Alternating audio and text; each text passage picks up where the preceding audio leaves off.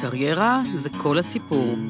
הפודקאסט של ארגון איילת, האגודה הישראלית לייעוץ תעסוקתי ופיתוח קריירה.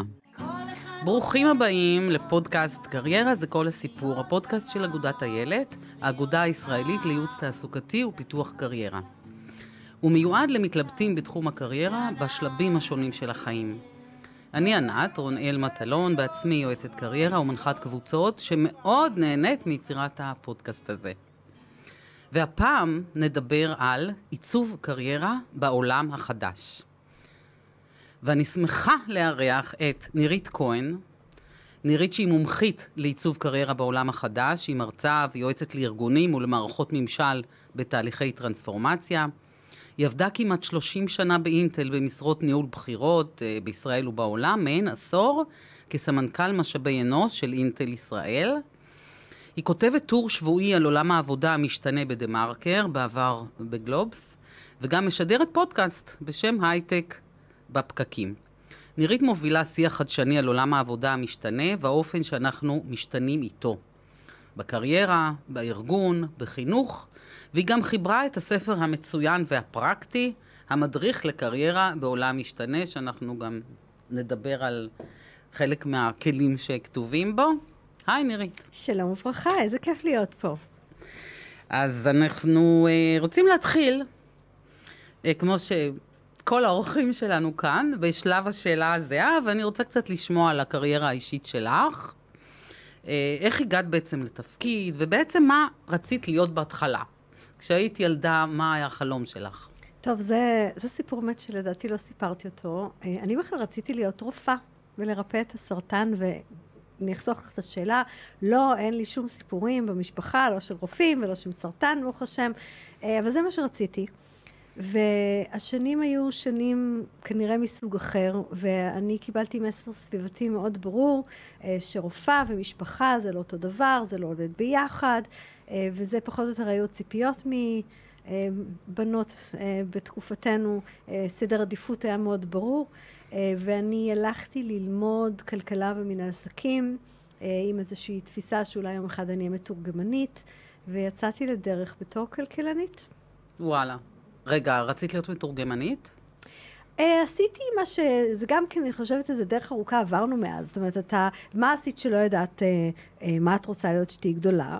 אז לפחות לא יכול... אמרו לך לא להיות את מה שרצית להיות. אז הלכתי, אז היה מכון הדסה. היו עושים כל מיני אבחונים, ואומרים לך מה את יכולה להיות, ואני מדברת כמה שפות, אז אמרו לי, לכי תהיי מתורגמנית סימולטנית. ומאחר וזה באמת לימודי תעודה, לפחות אז היה, אחרי תואר, mm.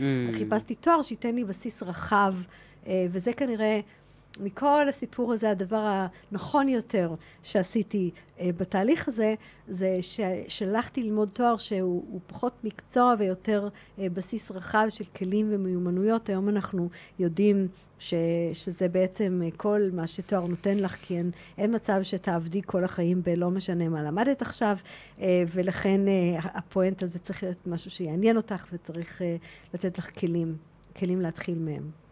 ובסופו של דבר למדת את הקורס אה, של לא, לא התרגום? לא, לא, התחלתי, לא... אני עשיתי תואר אה, ראשון בכלכלה מנהל עסקים, תואר שני שלי כבר עשיתי בחו"ל, אה, בכלכלת חדשנות וטכנולוגיה, אז אנחנו מדברים על סוף שנות ה-80, תחילת שנות ה-90, שטכנולוגיה הייתה משהו ככה מאוד, אני, אני האמת היא שאני זוכרת שישבתי באוניברסיטה, והגיע המרצה שלנו מהארץ, והראה לנו את האינטרנט.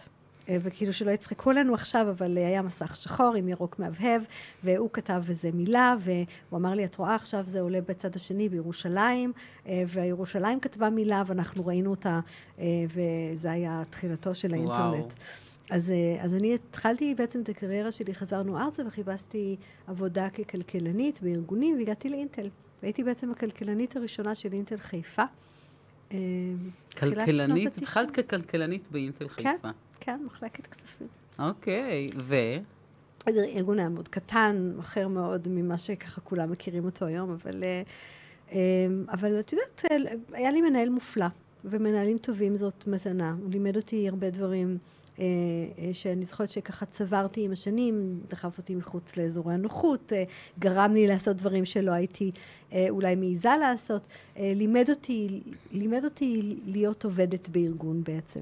מה זאת אומרת? את יודעת, אנחנו, המעבר הזה, אני פוגשת אותו היום אצל, במיוחד אצל אנשים צעירים, את יודעת, יש הרבה אפשרויות. ובכל זאת, ארגון זאת חיה. אה, עם אה, דינמיקות, עם פוליטיקות, עם אה, לא רק אנשים אלא גם קבוצות, לא רק מי זה הבן אדם והאופי שלו, אלא גם מה זה התרבות. אז, אז בעצם מנהלים טובים הם באמת מנטורים וקואוצ'רים, והוא עזר לי להבין מה... איך קוראים את המפה, איך משפיעים, איך מנהלים את הזמן, איך לתת, אני זוכרת, את יודעת, אה, דוגמה, הייתי כאמור כלכלנית מתחילה, היו מגיעים אנשים ומבקשים דאטה. אה, מזכירה לכולם, תחילת שנות ה-90, אנחנו עוד לפני ה-Windows וה-Excel ודאטה היה במערכות סגורות, לא משהו שאפשר לגשת אליו. אז באו למחלקת כספים, ביקשו איזשהו מידע, והוא לימד אותי למשל לשאול לשם מה. ובמקום לספק רק את המידע, לספק את המידע וגם את הניתוח שלו. כדי שעם הזמן הם יבואו לבקש את הניתוח ולא את המידע. תראי איזה טיפ יפה. כלי שיווקי מעולה. נכון? כן, זה, כן, את, כן. את, את בעצם יוצרת דרכים להביא את עצמך אל השולחן באופן ש, שככה לאט לאט בונה את מי את מקצועית. וואו, היה לו באמת אה, ככה חשיבה קדימה, גם שיווקית, וגם את אומרת שבעצם הוא עזר לך אה, להתקדם בארגון. הוא עזר לי לפתח מיומנויות, והם בתורן עזרו לי לייצר אה, מה שהיום אנחנו קוראים לו מותג בעצם, את, ה, את ההבנה הזאת של מה הערך שאת מביאה לשולחן. אה, אני... אני מדברת על זה היום הרבה, מי שככה קצת מכיר, ואת אה, על הספר, שאת כותבת ספר שלם, ובסוף את צריכה לשים פסקה אחת מאחורה שמסבירה. אז, אז מכל מה שיש לי להגיד על האופן שבו העולם משתנה ואנחנו צריכים לשנות קריירה בתוכו, הפסקה שבחרתי לשים מאחורה של הספר מספרת את הסיפור הזה, שבעצם הרבה מאוד מההזדמנויות שיש לנו בקריירה, בין אם זה בתוך ארגונים, אם אנחנו עובדים בכאלה, ובין אם זה מחוץ לארגונים, מתחילות בשיחה שמתרחשת בין אנשים בחדר שבו אנחנו לא נמצאים. ושני אנשים, או שלושה אנשים, או קבוצה של אנשים, מדברים על איזושהי בעיה, צורך, פרויקט, הזדמנות, והם שואלים את מי יש לנו ש... וזה, זה יכול להיות מי אפשר לגייס לזה, את מי אפשר לתת לנהל את זה, את מי צריך להביא לזה, זה לא באמת משנה. ואנחנו רוצים שהשם שלנו יעלה בחדר הזה בהקשרים הנכונים. ואיך כאנשים אנחנו מנהלים קריירה באופן כזה, שמבטיח שבחדר שבו מתנהלת שיחה שאנחנו רוצים שהשם שלנו יענה, הוא יעלה. מה אנחנו עושים כדי שזה יקרה. נכון, בדיוק. טוב, אז בואו רגע נחזור עדיין ככה לסיפור לעבוד... שלי. כן, לקריירה כן. הזו. בעצם איך התקדמת מאז? אז, אה, אז את יודעת, השינוי, כי אני, מכירים אותי מעולמות של משאבי אנוש, והשינוי הגדול, וזה אפרופו, אה, גם היום אנחנו מדברים הרבה על הצורך לא לחשוב על עצמנו במונחים צרים של מקצוע, כי אם הייתי חושבת על עצמי במונח של, במונחים צרים של מקצוע, אז הייתי כלכלית, הייתי, הייתה לי קריירה בעולם הכספים. אה, ובאיזשהו שלב קיבלתי הצעה בארגון לעבור לתפקיד אה, מסוים במשאבי אנוש. הייתה לי עוד הצעה לעשות איזושהי פעילות ב... אה, בעולם הכספים בתחום של מיזוגים ורכישות ש, שכבר הספקתי להתמחות בו ודווקא הייתה לי שם מומחיות. והייתה לי אגב באותה נקודת זמן עוד הצעה בחוץ. זאת הייתה הפעם היחידה בקריירה שלי ש, שהייתה לי מנהל אה, שלא מאוד נהניתי לעבוד איתו ו, וחיפשתי בחוץ. אה, בקריירה שלי באינטל, זאת אומרת, זה, עבדתי 30 שנה באינטל וזה היה, אפרופו הסיפור שאנחנו בדרך כלל מצטרפים לארגונים ועוזבים מנהלים, אני הייתי מאוד קרובה לעשות את זה. ו... והמזל מצטרפים הגדול... מצטרפים לארגונים ועוזבים, ועוזבים מנהלים. מנהלים. רגע, תסביר את המשפט הזה, הוא חשוב. אנחנו מצטרפים לארגונים הרבה פעמים, אנחנו בוחרים את הארגון. אנחנו לא, בדרך כלל, אלא אם כן באמת אתה מגיע דרך אה, אה, היכרות אישית מאוד עמוקה, אנחנו אנחנו בוחרים את הארגון, ואולי את התפקיד, אנחנו עסוקים מאוד במה נעשה ובמה זה הארגון, מה הארגון עושה. בסופו של דבר, היום-יום שלנו, ובטח הקריירה שלנו, אבל הרבה יותר, היום-יום שלנו, בנוי מהאנשים שסביבנו, שהם פלוס מינוס 15 אנשים במקרה הטוב. ולמנהל שלנו, יש תפקיד מאוד משמעותי בתוך הסיפור אם הזה. נרצה, אם טוב לנו שם נכון. או לא. ואם הוא מפתח אותנו ומקדם אותנו, ו... ו... ואגב, זה לא הכל אה, ואם נעים לנו איתו. אבל לפעמים, את יודעת, לפעמים גם לא, וזה בסדר. ואת המנהלים הטובים ש... שפיתחו אותי, שמו לי מראה. הם קראו אותי לסדר, דחפו אותי מחוץ לאזור הנוחות, הם לא רק סיפרו לי כל הזמן שאני נפלאה, זה לא התפקיד שלהם. התפקיד שלהם לפתח אותנו, ובפיתוח, כמו בהורות אגב, אנחנו עושים את שני הצדדים, נכון? גם את הדברים, ה, את הלחבק וגם את ה... הם, הם, להזהיר מפני, להציב גבולות, לכוון. בדיוק, אז אותו דבר, אותו דבר לתת כמנ... דוגמה. בדיוק, אותו דבר כמנהלים. ואם המנהלים שלנו לא עושים את זה, אז אנחנו מהר מאוד uh, מחליטים שזה לא המקום בשבילנו, וזה לא משנה מה ואת יודעת שגם מחקרים מראים, אני ראיינתי את דוקטור טל בן שחר, בטח כן. מכירה, והוא מדבר על מחקרים, ודיברנו על עושר וקריירה, ומה הגורם מספר אחד שגילו באמת במחקרים, של עובד, אם טוב לך בעבודה או לא. It's the manager. כן, יש אפילו ספר ממש, בשם הזה, בדיוק, כן. בדיוק. כן. בסופו של דבר, יכול לראות לך הכל נפלא, נכון, נהדר. נכון. תכלס, השאלה אם אתה את עובד. בסוף, ביום-יום, עם מי אתה... אם יש, אם יש לך אינטראקציה, לגמרי, אז לגמרי. את כאילו הבאת את זה מהזווית האחרת, ומדברת גם על הערך, שמנהל יכול לפתח אותך ולתת כן, לך... זה אפילו בעיניי זה היום כבר לא יכול. זאת אומרת, אה, אם פעם מנהל היה בהכרח יותר מנוסה בעבודה ויכול היה להגיד לך מה לעשות, היום הרבה פעמים אנחנו מוצאים סיטואציות שבהן אנשים יודעים לא פחות טוב מהמנהלים שלהם לעשות את העבודה. אה, אגב, למנהלים אני אומרת, כדאי לכם להביא את האנשים שיודעים יותר טוב מכם לעשות את העבודה, כן? זה החוכמה הגדולה באמת, ואז התפקיד שלהם זה להסיר חסמים ולפתח את האנשים. אז זה לא יכול גם, אלא בעיניי זה התפקיד של מנהל היום. מנהל ששם את האנשים שלו במרכז ומפתח אותם, הוא המנהל אה, שאתם רוצים להצטרף אליו. זה שיחה על קריירה, ואני בהחלט חושבת ש, שלבחור את המנהלים אה, ואת האנשים זה לא פחות חשוב, אם לא יותר, מאשר לבחור את הארגון שהצטרפתם אליו, וזה משהו ככה... אה. שלפעמים קשה אולי לדעת, אבל יש דרכים, אנחנו מדינה קטנה, את יודעת, תתעניינו קצת, אני גם תשמעו. חשוב לי שאנשים שרואים אותנו, מאזינים לנו, ירגישו נוח במקום הזה, שהם אומרים, רגע, הכל נורא טוב, ואני בעצם רוצה לעזוב, ואנשים אומרים להם, אתה לא נורמלי, איך אתה עושה ארגון כזה ותנאים כאלה? בוא'נה, לא טוב לי עם המנהל שלי, כאילו זה לגיטימי. אה, להסתכל על המקום הזה ולהגיד, שמע, אני, אני לא יכול, לא טוב לי פה, ואני הולך למקום אחר. נכון, עכשיו אם זה ארגון מספיק גדול, אז אתה יכול להזיז את עצמך. בתוך הארגון. אם זה, אם ה... אה, כאילו מנהל סלש תרבות ארגונית, כן, זאת אומרת הדבר הזה שזה בעצם אה, מילים גדולות לדבר על, על, ה, על, על השקט שבין המילים, את אני אומרת הלבן שבין השורות, זה, זה הדברים האלה שמרכיבים את המי אנחנו ואיך אנחנו פועלים פה, והנורמות והמקובלות ואיך מתייחסים לאנשים ואיך מתייחסים לעבודה, והאם זה תואם והולם את הערכים שלי ואת איך שאני רוצה להיות. לגמרי. אז בוא נמשיך איך הגעת אז באמת לתפקיד הזה. הסיפור שלי היה כן. שבאותה נקודה באמת היו לי שלוש הצעות, אחת בחוץ, אמ, ואני עבדתי במחלקת כספים, ישבתי בקומת אה, אה, מנכ"ל, אה, ו...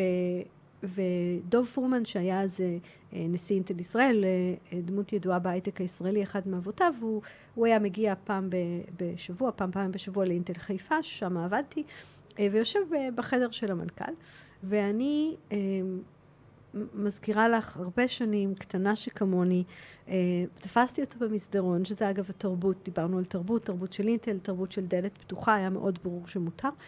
אה, תפסתי אותו במסדרון ואמרתי לו, אני נורא מתלבטת בין שתי אה, הצעות עבודה, לא סיפרתי לו על ההצעה שבחוץ, בין שתי הצעות עבודה בפנים, ואני אשמח לשמוע אה, מה אתה חושב. והייתי בטוחה שהוא אפילו לא יודע איך קוראים לי, והוא ענה לי, אני אה, עסוק עכשיו, אני אבוא לחפש אותך, ש... אם הוא לא יודע איך קוראים לי, אז איך הוא ימצא אותי, חשבתי שזה פחות או יותר נגמר שם, ו-sure enough, איפשהו אחר הצהריים הוא נכנס לי לקובייה, ואמר לי, בואי, יש לי זמן, הכניס אותי לחדר, אמר לי, תספרי לי. ואני מספרת לו על שתי האופציות האלה, והוא אומר לי, אני לא יודע למה את חושבת שהתפקיד, או יותר נכון, הוא אומר, אני לא יודע למה המנהל, המנהל במשאבי אנוש אה, חושב, אה, זה היה סמנכ"ל משאבי אנוש, חושב שהוא יכול להציע לך את התפקיד הזה, אני, במשאבי אנוש, אני נתתי לו את התקן, אה, כי יש שם בעיה מאוד גדולה, ו, ואני רוצה שהוא יביא לשם מנהל בכיר. ואני ברוב חוצפתי עניתי לו, אני לא יודעת למה אתה חושב שאתה צריך שם מנהל בכיר, צריך לעשות שם 1, 2, 3, 4, כי בשלב הזה כבר הלכתי להבין אם אני בכלל רוצה את זה, והיה לי תמונה של איך הייתי ניגשת לזה. וככה קיבלתי את התפקיד במשאבי אנוש. תחזרי למשפט הזה, הייתה לי תמונה. אני עשיתי שיעורי בית, ואני אגב אמ, אני מדברת על זה המון בתהליכים של חיפוש עבודה, אגב, אפילו בתהליכים של הפניות שאנחנו עושים לאנשים לפגוש אותם. זאת אומרת, הקלות שבה אנחנו יכולים היום להגיע לפעמים לפניות ולאנשים, אנשים מתבלבלים וחושבים שלא צריך לעשות שיעורי בית. את אני מקבלת פניות, אה, נורא, עולם עבודה עתידי נורא מעניין אותי, בואי תשתי איתי קפה, תספרי לי עליו. עכשיו, אני משקיעה, אני חושבת, יומיים בשבוע בלייצר חומרים שאני שמה אותם ברשות הרבים ללא תשלום, כדי לספר לכמה שיותר אנשים על כל מה שמשתנה ועל איך אני חושבת שאנחנו צריכים לעזור לעצמנו להשתנות כדי שנתאים את עצמנו. בין אם זה אנחנו אנשים, אנחנו מנהלים, אנחנו ארגונים. אז לבוא למשל למישהו כזה ולהגיד לו, בוא תשתה איתי קפה, תחסוך לי את הצורך לחפש קצת בגוגל ולקרוא. ו... אז, אז זה, זה, זה אותו דבר עם, עם רעיונות עבודה. אתה פוגש אנשים שמגיעים אה, לרעיון עבודה ולא עשו חיפוש על הארגון, על מה הוא עושה, על האנשים שהם הולכים לפגוש, על מה חשוב שם, על האופי של התפקיד. וזה, רבותיי, זה לא משנה כמה תהיו טובים ברעיון עבודה, סימנתם את עצמכם באותו רגע. שיעורי בית חייבים. אין, אין, אנחנו לא חיים בעולם שבו יש תשובות. אם יש תשובות, אז, אז המשימה שנתתי לך לא מעניינת. אנחנו חיים בעולם שבו יש הרבה שאלות וסוגיות לא פתורות, וזאת העבודה שלנו. ולא חשוב איך קוראים לעבודה שלנו, העבודה שלנו היא לטפל בדברים שצריך למצוא להם פתרונות.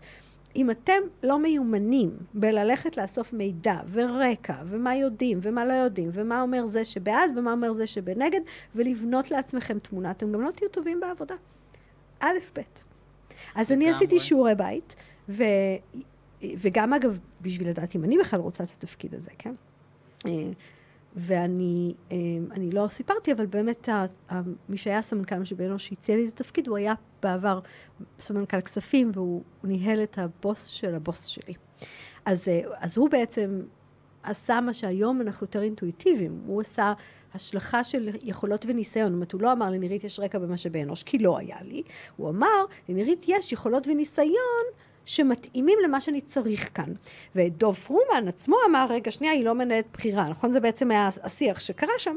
ואני, בגלל שאני שאלתי את עצמי כבר אם אני רוצה את התפקיד והתחלתי להבין מה יש שם ומה צריך לעשות שם, אמרתי לו כאמור, אמ, אתה לא צריך מנהל בכיר, אתה צריך לעשות שם א', ב', ג', והוא על המקום הוא נתן לי את התפקיד, אה, זאת אומרת, במילים אחרות הוא הסביר לי שאין לי בחירה, ו- וזה מה שאני צריכה ללכת לעשות, ועשיתי את זה.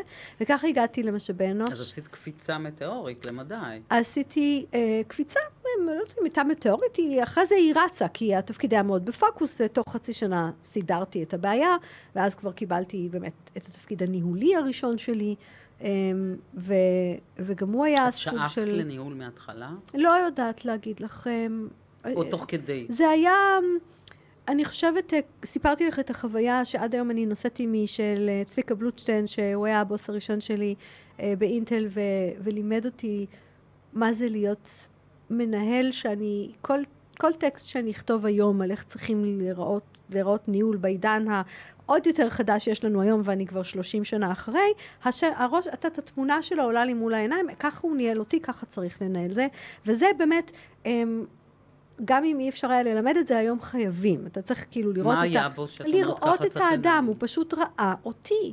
הוא ניהל אותי מהמקום הזה, ואני חושבת שהתחברתי כל כך למה שזה אפשר לי לעשות. לה. הוא גם ידע, באמת, הוא, הוא ידע להחזיק אותי קצר, זאת אומרת, היו דברים, אני זוכרת את עצמי בתור בחורה צעירה שאומרת דברים שאני לא רוצה לעשות, והוא הסביר לי שאני אעשה גם את מה שאני לא רוצה לעשות, זה שאף אחד לא יחשוב שזה הכל שנים, כן? אבל מצד שני הוא אמר לי, חצי משרה אני נותן לך, לכי תעשי את מה שאת יודעת לעשות, תמציאי. את אמרת שאת יכולה, תמציא. הוא נתן לי את החופש הזה. שזה באמת אה, גרם לי כנראה לרצות, לא, לא לרצות להיות מנהלת, אלא לרצות לעשות עבור אחרים את מה שהוא עשה עבורי.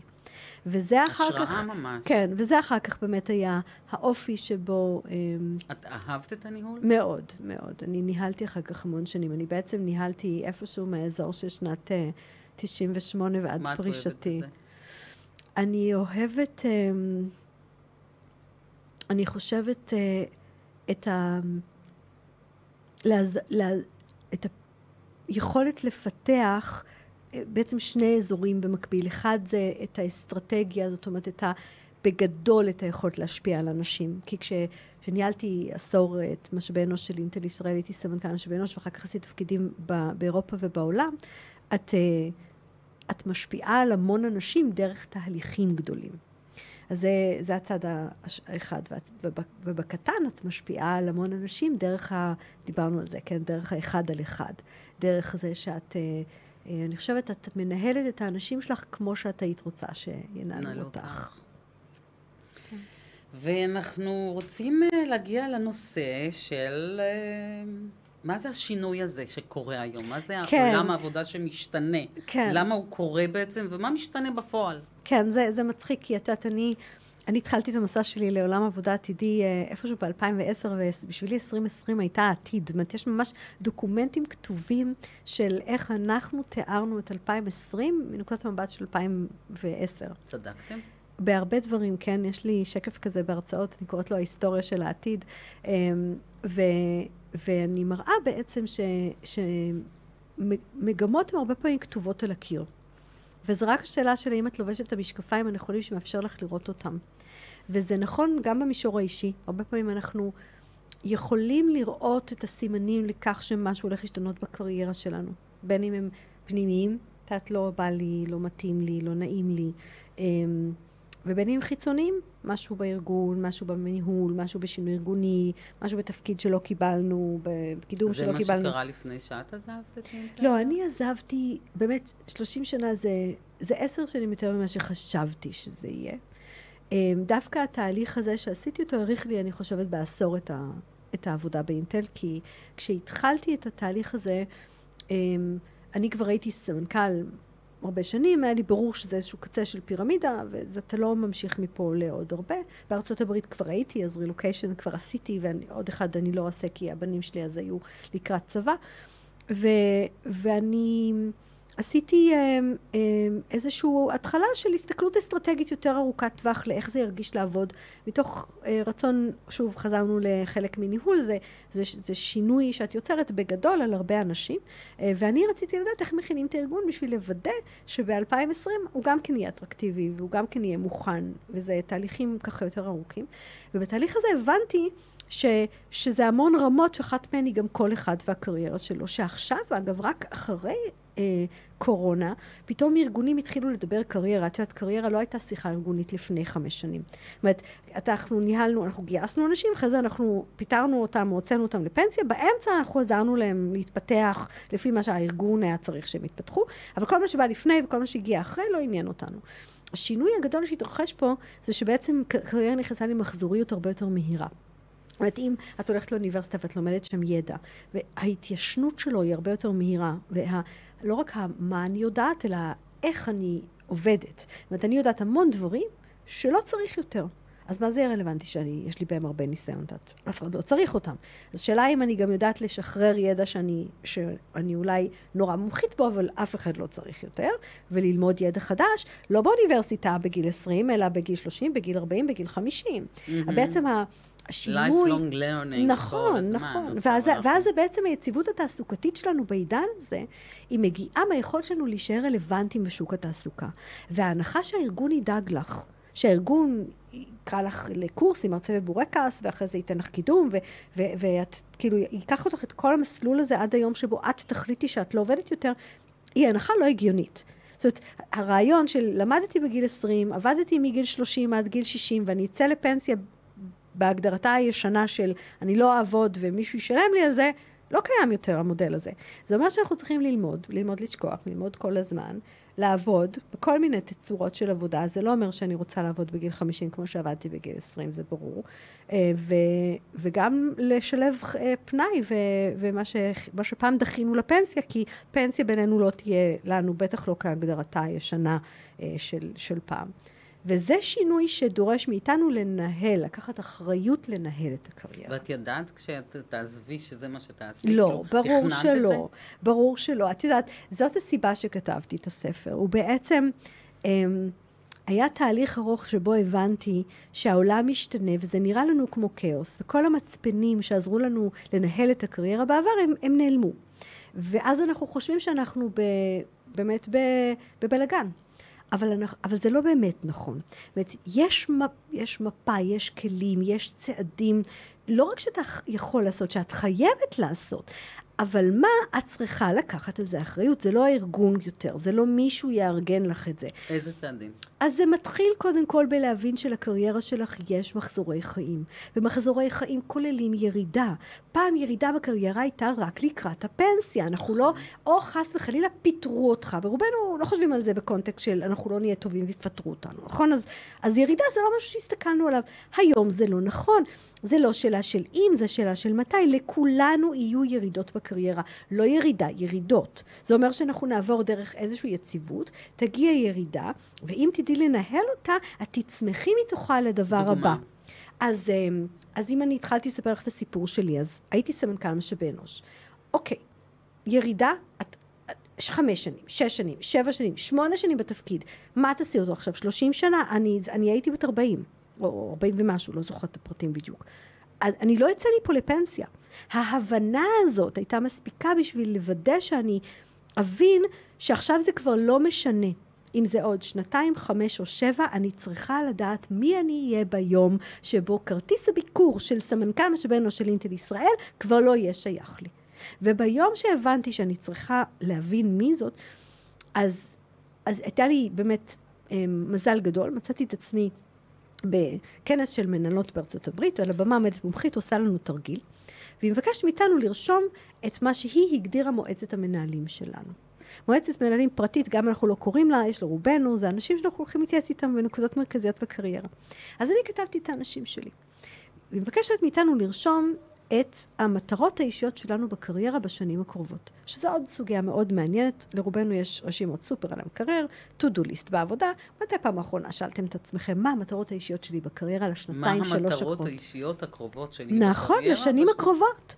לא עכשיו מי אני רוצה להיות שאני הגדול. ואני, בגלל התובנה הזאת, שאם אני יוצאת מפה לא, עוד שנתיים, עוד חמש, עוד, עוד שבע, זה לא משנה, אני צריכה לדעת מי אני מחוץ לתפקיד הזה, ואולי מחוץ לאינטל, כי בשלב ההוא היה ברור לי שאני בקצה של פירמידה, לארה"ב אני לא נוסעת, זה אומר שתפקידים גלובליים חסומים לי, אני צריכה לצאת מאינטל. התחלת להרגיש כאילו את השעון מתקתק כן, אחורה. כן, זה, ולכן זה באמת, זה לא באמת משנה מתי זה יקרה, אני צריכה להיות מוכנה.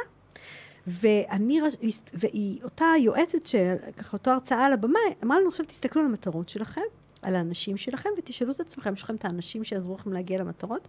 וזאת הייתה נקודת תובנה מאוד משמעותית מבחינתי, כי כל האנשים במועצת המנהלים הפרטית שלי, או לצורך העניין האנשים שהתייעצתי איתם, היו בתוך אינטל. הם, כי באמת, היה לי, היה לי, הייתה לי קריירה מופלאה.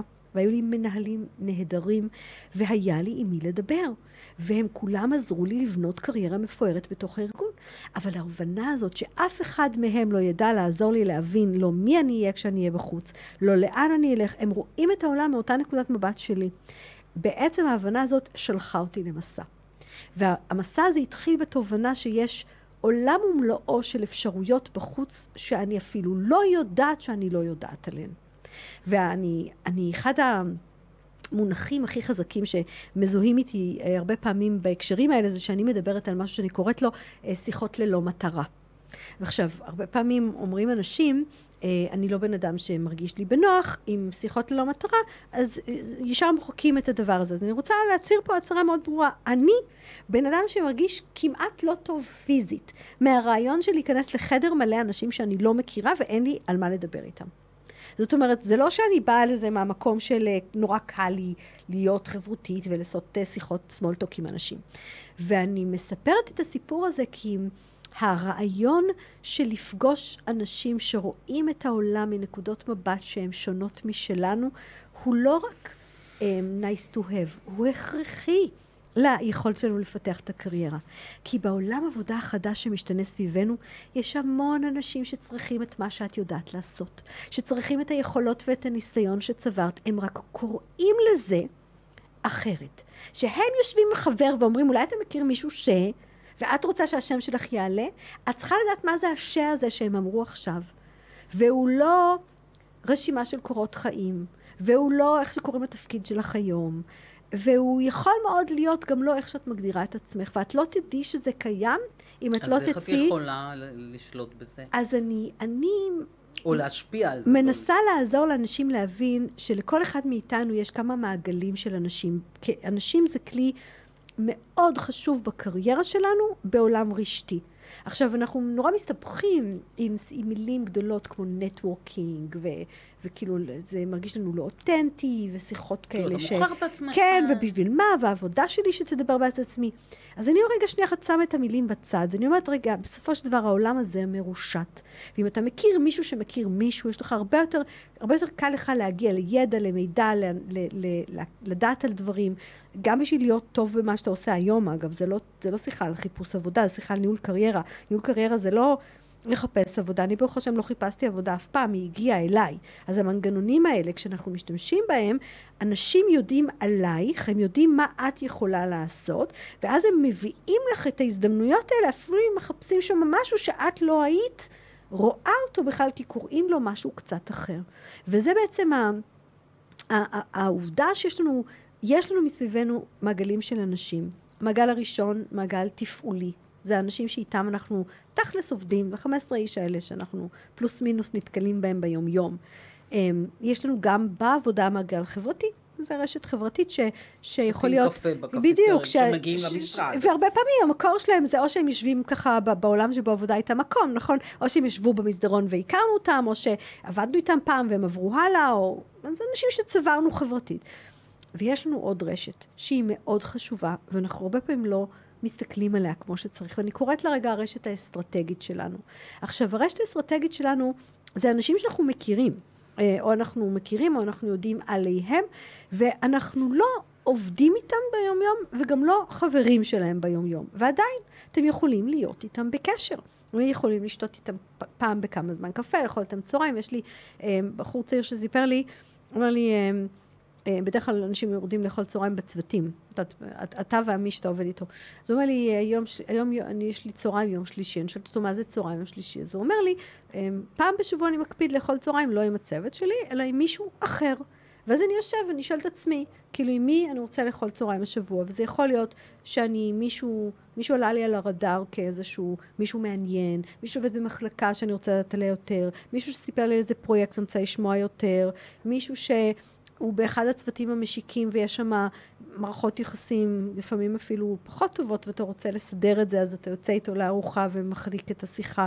ואת, אתה פותח אופקים קצת מעבר הזאת, למעגל הקבוע שלך. בדיוק. נהדר. וזה אפשר לעשות ברמה פיזית אבל גם לא ברמה פיזית. הרשתות מזמנות לנו אה, דמויות שאנחנו נתקלים בהן, אנחנו אומרים אוי אני רוצה לשמוע המון אנשים שאני עובדת איתם היום בצמוד הם אנשים שלא הייתי פוגשת בחיים אם לא הייתי לוקחת את המפגש הדיגיטלי, זאת אומרת מישהו שהוא נורא מעניין, והופכת אותו למפגש פיזי, זאת אומרת לשלוח לו קשר ולשאול אותו, להגיד לו, הנה ראיתי שעשית ככה וככה, או כתבת ככה וככה, זה מאוד מעניין אותי לספר קצת ולשאול אם אנחנו יכולים להיפגש. עכשיו אני אגב הערכתי את זה טיפה, כי אחת מהדברים שקורים זה שאנשים, דיברנו בהתחלה, נכון, על הקלות של הבקשה.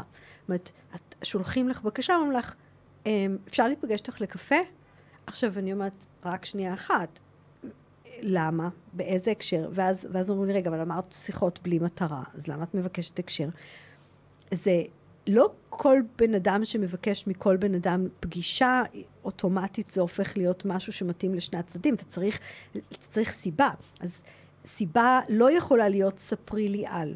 נכון? אמרנו את זה מקודם. היא גם לא יכולה להיות, אה, וזה מספרים הרבה מאוד אה, יועצים, במיוחד אה, נגיד מישהי שנותנת ייעוץ בתחום כלכלת משפחה, ואז מישהו אומר לה, אפשר איתך קפה? אני רוצה לשאול אותך שאלות על כלכלת משפחה. סליחה, אבל היא, היא, היא מוכרת על זה קורס או סדנה, כן, זה, בדיוק, זה, זה, לא, זה לא קפה. זאת אומרת, קפה כן. זה לא שם קוד לתני לי שירות בחינם. נכון, נכון. אבל, אה, אבל כשאני למשל פניתי לאותו בחור, שהיום אגב אני עובדת איתו, וזה היה שנתיים קודם, זה היה בלי קשר, קראתי טקסטים מאוד מעניינים שהוא כתב. אני מודה שזה היה פחות או יותר בתקופת יציאה מאינטל. הם, לא הבנתי חצי מהמילים שכתובות שם, והבנתי שזה מעניין וחשוב, ויש פה עולם שאני לא מבינה אותו מספיק. וכשפניתי אליו, אני מאמינה באותנטיות, זה מה שאמרתי לו. אמרתי לו, אני קוראת כבר, אני נתקלתי בפוסטים שלך, אני קוראת אותם, זה נורא מעניין בעיניי. הנה מה שאני עוסקת בו, הנה למה זה מעניין בעיניי, ואני ממש מבינה שאני לא מבינה. אתה מוכן לשבת איתי לזה עכשיו? אני הייתי מספיק מעניינת בשבילו, הוא היה מספיק מעניין בשבילו, הסברתי לו את הסיפור הזה. ישבנו, שיחת קפה, אני לא מכרתי לו כלום, הוא לא מכר לי כלום, לא היה שום אה, צורך מיידי. בהמשך נשארנו בקשר, והיום אנחנו עובדים ביחד. אז... ומה? אה, אה, לא ניכנס יותר מדי פרטים, כי סיפרתי פה סיפור שאני לא רוצה לחשוף את הבן אוקיי. אדם, אני לא אה, ביקשתי אוקיי. ממנו רשות, אבל הדרך שבה אני עובדת היום היא רשת. באופן מוחלט יש לי אינטראקציה, יש לי קבוצה היום שאני יכולה להגיד שהיא צוות שאני עובדת איתו של כעשרה אנשים. אף אחד מהם הוא לא שכיר שלי, וכולם עובדים עם עוד אנשים. אבל זה, זה אפרופו הרשת. זאת אומרת, זה אנשים ש, שעם הזמן, בין אם שלחו פ, אליי פנייה והיא הייתה לי מספיק מעניינת ויצא מזה משהו, בין אם אני הכרתי אותם ואז כשהייתי צריכה משהו שידעתי שהם טובים בו, אז זה עבר למישור של אה, עשיית תמורת תשלום. אז את בעצם מדברת על הקטע של להרחיב את הקשרים שלנו דרך כל מיני אמצעים שיש היום טכנולוגיים, ואתה נחשף, הרשתות, כל מיני אנשים שנמנעים מזה בעצם באיזשהו מקום. סוגרים את העולם שלהם, נכון, הם לא נחשפים נכון, ואני אומרת, אני אומרת, כשאני אומרת זה בלי מטרה, אני אומרת, אתם לא צריכים לחפש עבודה. אתם לא, ואני גם לא אומרת לכם באיזה תחום, את מעניין אותך מקרמה, לכי תצטרפי לקבוצה על מקרמה ותמצאי שם אנשים שזה מה שהם עושים ו, ותשאלי אותם עוד שאלות. הנקודה היא שנקודת המוצא היא שבעולם הנורא מהיר הזה יש המון דברים שאת לא יודעת שאת לא יודעת. ויש המון תחומים שאם רק היית יודעת שהם קיימים, היית רוצה ללמוד עוד. אז זה כמו לפרוס רשת רחבה, וזה בסדר לעשות כזאת שיחה ולהגיד, טוב, זה לא... כאילו, לא, לא, לא למדתי שום דבר לא חדש. יודע, לפעמים, גם, לא, לפעמים גם למדתי שמשהו לא מעניין אותי. זה גם למידה. כן. אבל לאט לאט מי שעושה את הדבר הזה בצורה אה, מסודרת, כל הזמן מגלה שיש אנשים ועולמות שהוא רוצה לדעת עליהם עוד, ואז את, ואז את מקדמת ואז את עצמך. גם את מקדמת את עצמך, את הופכת את עצמך לרלוונטית, כי את מבינה מה את לא יודעת, את הולכת ללמוד, את בוחרת אולי להתמחות במשהו, את מזהה איזה כלי, את מזהה איזה טרנד, את מזהה איזה אזור. ככה את כל הזמן מתקדמת. ומה עושים היום עם הקוצים?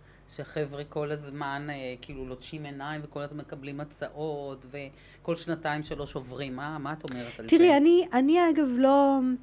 לא כל כך... שזה אה, בעולם ההייטק, בוא נגיד. לא, אז אני אה, דווקא לא כל כך משתפת פעולה עם הטקסט הזה, ואני אסביר, אסביר לך רגע למה. כי כשאנחנו אומרים את זה, אה, כשאנחנו מדברים על הדור ועל הקוצים, אז אנחנו באים מנקודת המבט שכאילו... מה שאנחנו עשינו היה בסדר, ומה שהם עושים זה לא בסדר. עכשיו, הנה מה שקרה. העולם זז יותר מהר.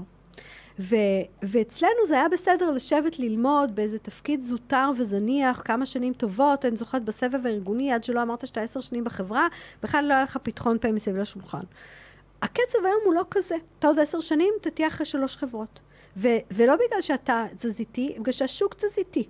אז, אז הרעיון הזה שבו, אגב, אני בדיוק, אני בדיוק קוראת אה, אה, את ההוצאה לאור המחודשת של הספר של רם אה, יאולוס, אה, אה, אה, על, באמת על העידן המשתנה ו, וניהול בעידן משתנה, והוא מספר שם את הסיפור של, כולנו מכירים את הספר, את הספר המיתולוגי של הנצח נבנו, על החברות האלה, שככה אה, אה, מאוד... אה, הם היו משמעותיות ושרדו, אה, וכשמסתכלים היום על החברות של הנצח נבנו, הן כבר רובן לא נמצאות או שהן בצרה צרורה. אז המילה לנצח היא קצת, אה, הקונספט לא הזה, רלוונט. הקונספט הזה, ש, שהחברה תהיה פה לנצח, שהתפקיד שלך יהיה פה לנצח, הוא, הוא מת.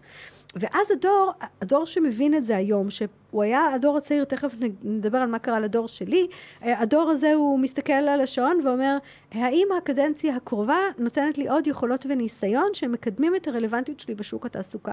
ואם התשובה היא לא, אז אני מחפש עכשיו את המקום החדש לשים עליו את הרגע. תחזרי על השאלה הזו בבקשה. אני, כל... כל צעד שלי קדימה, כל קדנציה, כל פרויקט, כל עשייה שאת מבקשת ממני לעשות, צריכה לקדם את היכולות והניסיון שלי כדי לבנות לי את הרלוונטיות התעסוקתית להמשך. Mm-hmm, mm-hmm. כי אני יודע שהיא לא תגיע לא מהמקצוע שלמדתי ולא מהמעסיק, טוב ככל שיהיה. ולכן אני צריך לנהל את הקריירה שלי. אז מה שאנחנו קוראים לו תזזיתיות, אני חושבת שזה כל הכבוד לאינטואיציות שלהם, שהם לא יכולים להישאר לאורך זמן במקום שלא מקדם אותם. מקדם לא במובן של פירמידה, אלא במובן של בנייה של יכולות אישי, וניסיון. אתה לא חייב לעלות למעלה. נכון. ואז אתה בעצם... מרגיש שאתה התקדמת, כאילו, בדיוק, במה שמעניין אותך בדיוק. לעשות. ואז בעצם הם, הם מסתכלים על השעון כל פעם שהם מרגישים שהם כבר לא בונים יותר יכולות וניסיון. וארגונים חכמים הבינו את זה, ואז הם לא ישאלו את השאלה למה אתה זז, עוד לא עברו איקס שנים, הם יגידו איך אני יכול לטייב לך את מה שאתה עושה, את המשרה, את העיסוק, כדי לבנות לך את, את מה שאתה צריך להשלים. ומה בכל זאת, אם אנחנו עובדים עם אנשים, והקטע הזה כל הזמן שאתה צריך להיפרד מאנשים וליצור קשרים חדשים, עכשיו אתגר. חזרנו אבל לרשת, כי אה, ככל ש... וישראל עוד בכלל מדינה קטנה, כן?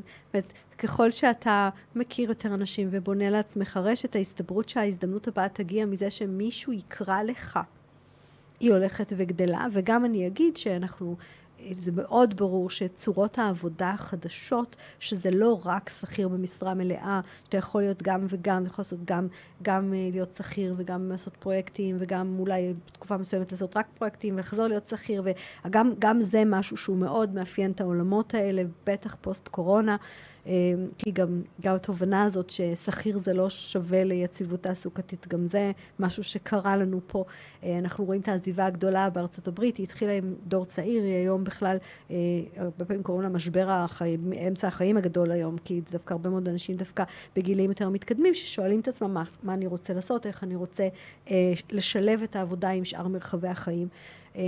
ו, ואני חושבת שאנחנו שואלים, את שואלת שאלה מעולה, כי אם... אם בעבר חיינו כל הזמן, רוב היום שלנו, רוב שעות התיירות שלנו היו בבניין הזה שקוראים לו עבודה, מקום העבודה, אז באמת שם גם היו כל החברים שלנו. בעולם שבו אתה זז יותר ואתה עובד ביותר צורות ובמילא חצי פחות או יותר משעות העבודה שלך אתה עובד לא מהמשרד, אמ, אנחנו נבנה לעצמנו כנראה קהילות, גם ללימודים, גם למרחבי חיים אחרים, בעוד מקומות ולא רק בעבודה. אתה מרחיב את הקשרים שלך. נכון. ממש. והנה חזרנו לאנשים. כן. אז אני רוצה אה, לקראת סיום ממש טיפים. איך אני מתנהל, המדריך לקריירה בעולם משתנה. כן. תני לי כזה ממש כמה טיפים הכי אני... חשובים מבחינתך איך להתנהל. אז אני, אז אני ולא חושבת... ולא רק הייטק. לא, לא, אז בכלל אנחנו לא, לא, מד... לא רק הייטק. אנחנו גם לא מדברים בעיניי על ההייטק, גם, גם הספר לא בא מהזווית הזאת, הוא גם לא בא מהזווית של גיל. אני בעצם מתחילה מהנקודה שיש לנו, אה, בגלל זה יש בו מפה, ממש מפה פיזית, שעוברת דרך 19 אה, כלים. אני מתחילה מהזווית הזאת שקריירה מנהלים דווקא בתקופה שהיא יציבה.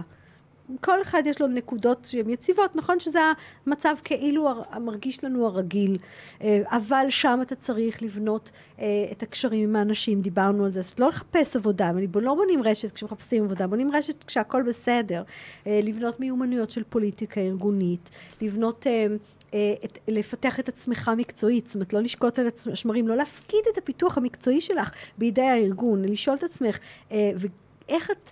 איך את כל הזמן מבינה מה, מה לשחרר, מה, מה ללמוד, מה, מה חדש, וגם, שזה אולי מיומנות יחסית חדשה, להשאיר כל הזמן, זמן תקציב ותשומת לב ועיניים אל עבר האופק. זאת אומרת, ההבנה... לחשוב קדימה. בדיוק, ההבנה... מעבר ליום-יום. שאין באמת יציבות ואין לה נצח, ותהיה ירידה אחרי היציבות הזאת.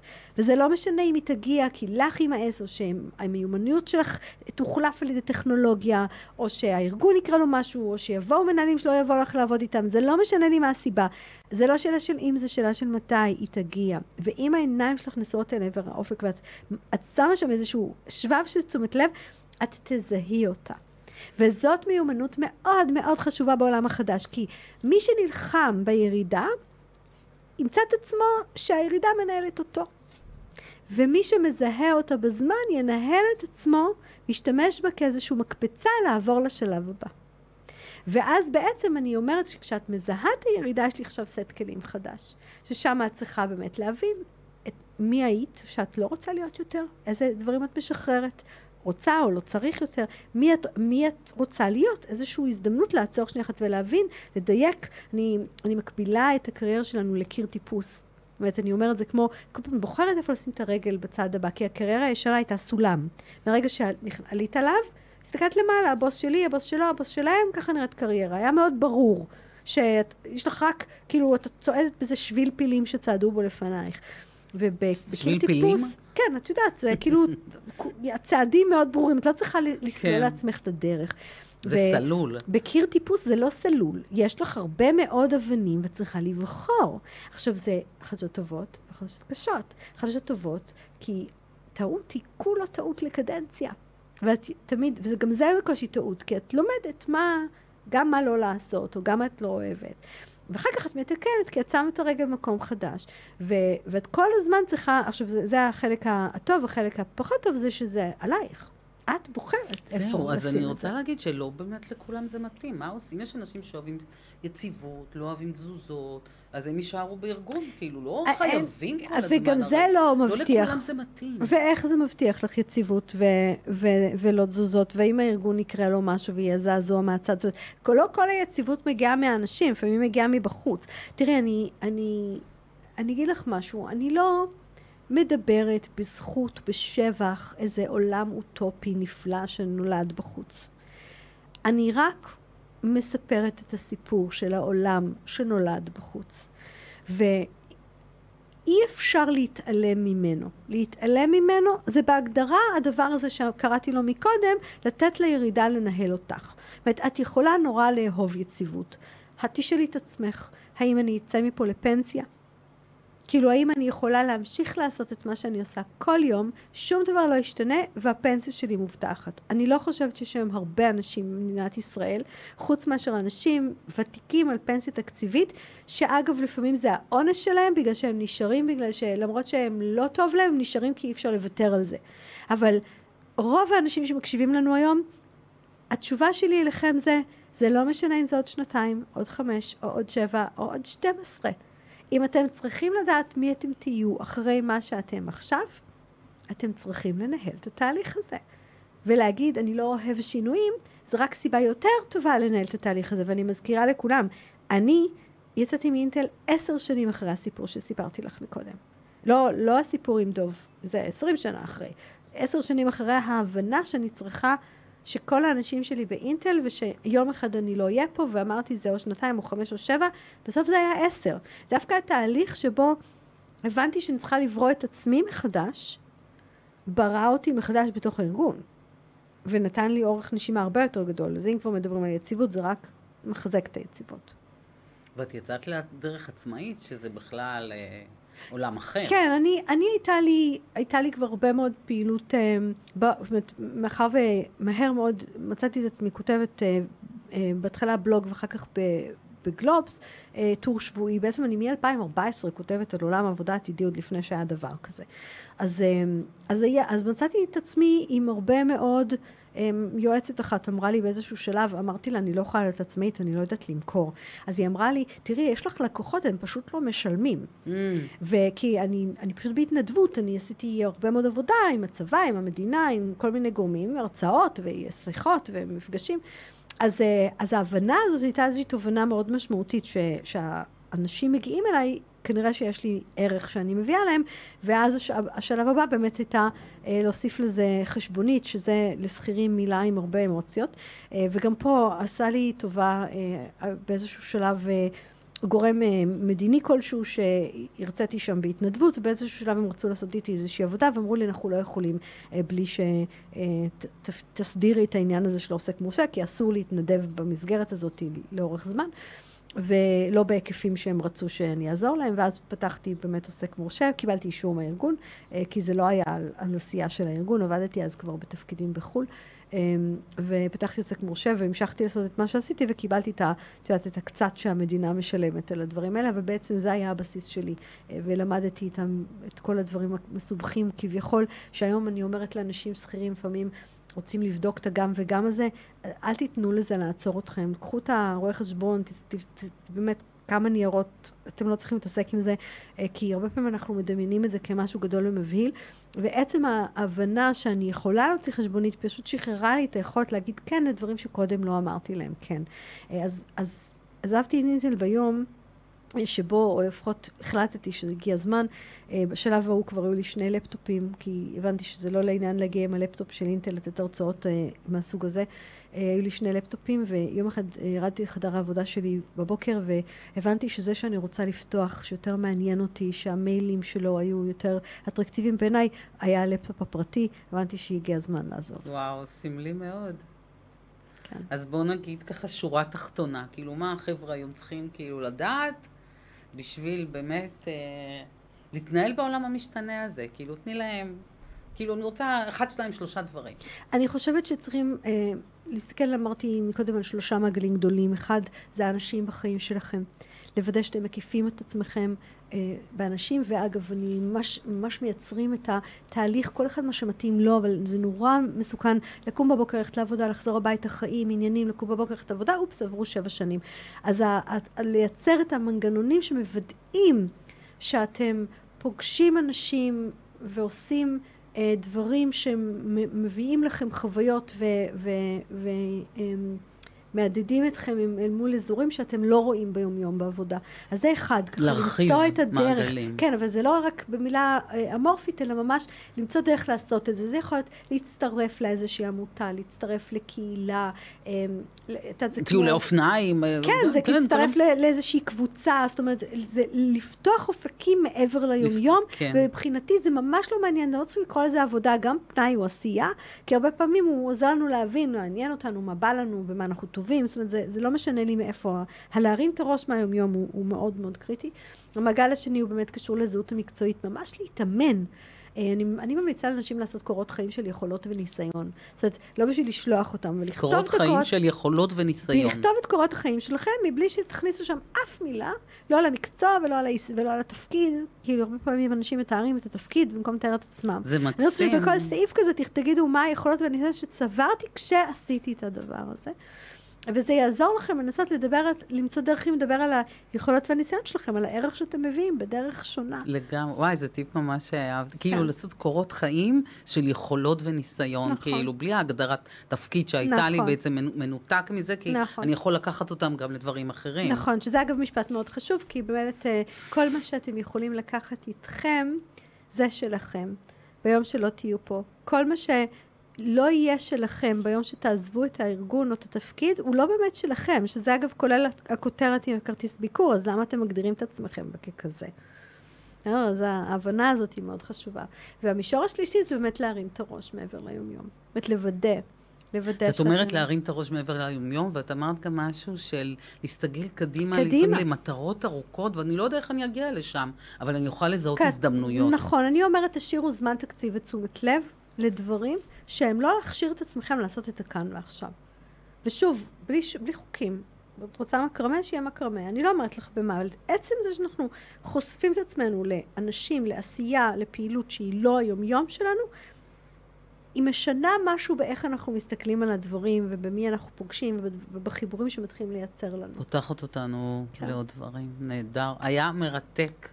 המון תודה, לי. נירית. תודה רבה שהזמנת אותי. ושיהיה לך, אה, שתוכלי לתת עוד המון ערך, כי אני רואה שזה מה שממלא אותך. כן, אני עושה היום... בעולם הזה, מה המשתנה. שבא לי. אה, זה בדיוק, זה, זה המקום להיות פה בעבודה.